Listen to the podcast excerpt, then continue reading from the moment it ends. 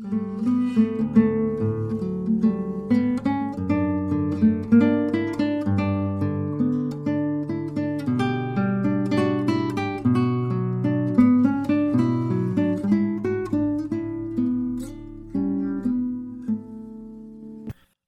to the Son of a Preacher podcast. Please sit back and listen to the thoughts and musings from sermons that were first brought to the pulpit four, five, even six decades ago. I am GW, and I am the son of a preacher.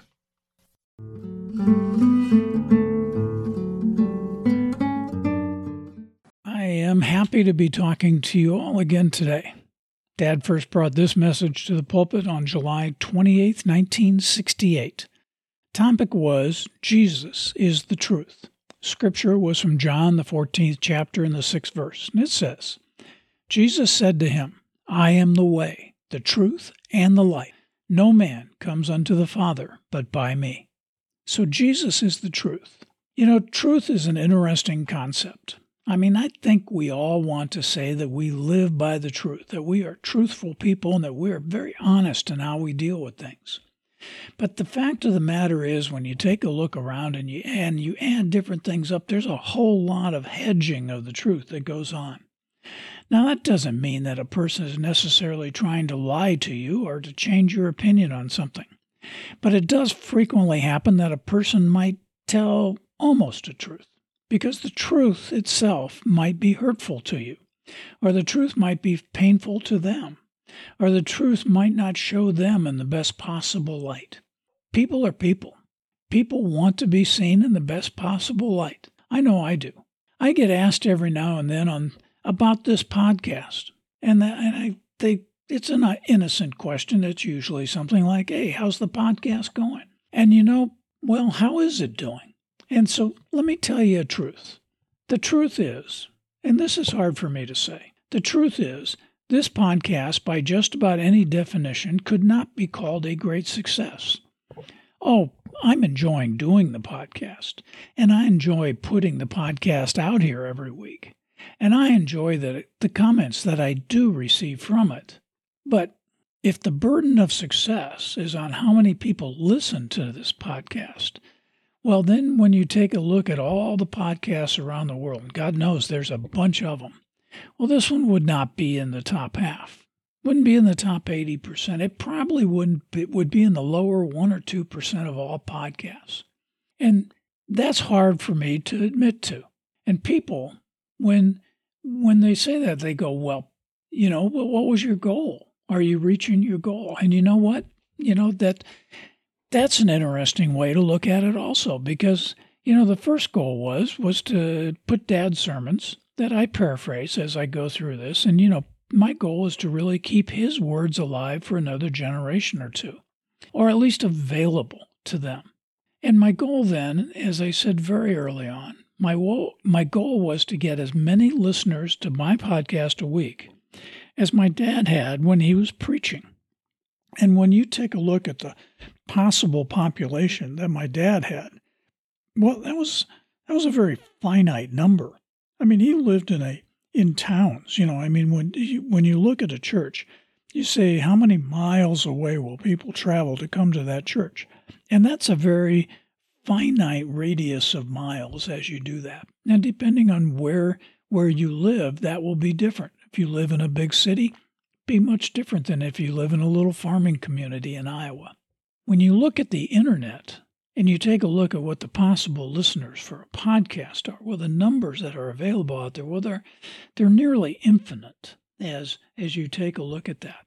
So the fact that I have trouble finding enough people to listen to this podcast on a weekly basis that equals the number of people that my father preached to on a weekly basis for 50 years is really kind of discouraging to me. And the truth is, I haven't. I haven't even really come close. Now, there's a couple weeks I might have had during the time that I've been doing this podcast now for three and a half years. And I really wanted to say, hey, I've, I have 150 people listening every week, but I can't. I can't say that I'm even close to that. Is that disappointing? Of course it is. You know, am I disappointed? Of course I am. But I'm not stopping, and that's the truth. Now, it wasn't fun for me to tell you all that, but that is the truth for this podcast. Now, Jesus, Jesus went out and he looked around and he looked at the community around him and he said, You know, I am the truth. Now, for a person to say that is a pretty startling statement by anybody. And it's a startling, it's certainly a startling statement by Jesus. And you know, men have always created and searched for the truth. A man's individual quest for the truth, I mean, that's a heroic search. You know, many stories have been written about a person's search for the truth. It can be adventuresome, can be costly. And there's, you know, sarcasm that people might go out to a person who's really out there looking for the truth. Well, a lot of times the people don't really want the truth to be found. I think we all know who Mark Twain was, and he once observed that he had never known a real seeker after the truth. He said he'd known people that said they were out there seeking the truth, but somehow they always stopped before they found it because they found what they wanted. Not necessarily the truth, but they found what they wanted. And you know, Abraham Lincoln, well, he, he had a very interesting political career, lost a lot of elections. And he lost the election for the Senate uh, in Illinois in 1858. And he lost the election because he made a speech. He made a speech that obviously wasn't very popular, but he said that he knew what he was doing. And he said, if it's decreed that I go down because of this speech, well, then let me go down forever linked to the truth. That's a good way to go down, being linked to the truth. And then you have Mahatma Gandhi. Well, he had a unique idea of practicing law. Now, when you think of Gandhi, I don't think we really think of a practicing lawyer, but he was a very successful lawyer. Had a lucrative law practice in Johannesburg before he went to India. And Gandhi insisted, I mean, absolutely insisted, that his clients tell him the whole truth. And if he found that he had been lied to or deceived, he would drop those clients. Now, he thought very strongly that the lawyer's duty was not necessarily to prove the guilty innocent, and not necessarily to provide the guilty with the best defense possible. The lawyer's duty, according to Gandhi, was to help the court arrive at the truth. I'm not sure that every lawyer would agree with that statement. Now, of course, Gandhi was not practicing here in the United States. Laws are different.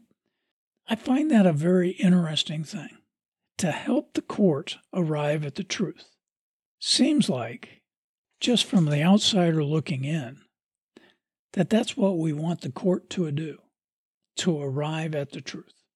So, what can a man do to de- declare his truth? Well, Jesus just stood up and claimed that he is the truth. And he speaks this word with divine authority. And that statement, well, you know, the first thing is, is, is, well, it could be just an arrogant claim. Or, since it is the part of the truth of God, now obviously we as Christians believe that it's part of the truth of God.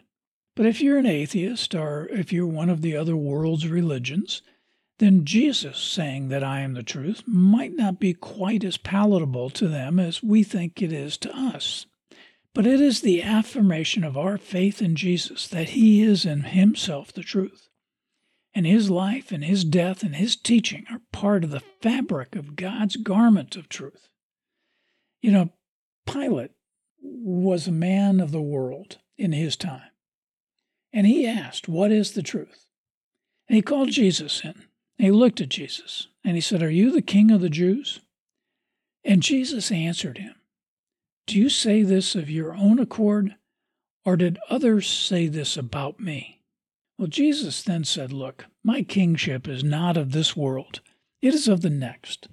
And so Pilate said to him, So you are king?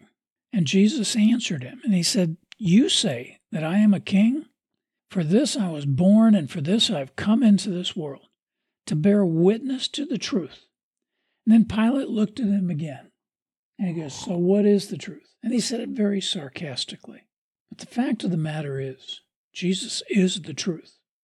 Now, when we treat people with compassion and love, then we're on the way to truth. And we know that Christ is the truth about God, and He's the window through which we can look into that, that world of God's. And we know the truth about man. I mean, Jesus knew the, the hidden depths of the inequalities that a man has, inequities that a man has, as well as the uncharted capacities for truth and beauty and goodness. And we know the truth about right and wrong. And when, when we meet Christ eventually, we will be we will all be shamed by all the sins that we have performed and, and we will be hopeful as we confirm in all our right actions. And we know the truth of the direction of our life should take. And we know that His Spirit guides us daily. And we know the truth about life eternal. And that, that clearly illuminates the destiny for all of the children of God. Well, as we continue to look at our Congress, boy, do they need help. Keep praying for our leaders. We need to have someone up there to guide the country in a stable and a sane manner. May the Lord bless you, keep you in peace. I do want to ask everyone listening to this today to help spread the word about this podcast. Help me continue to keep my Father's work for the Lord alive. Please tell your friends and your church groups about this podcast. Share it on social media. Let people know that these inspirations are available. There's a new book available on Amazon titled Throwing Ink. It was a compilation of inspiration based on Dad's work. It was written by me, G.W. Stark.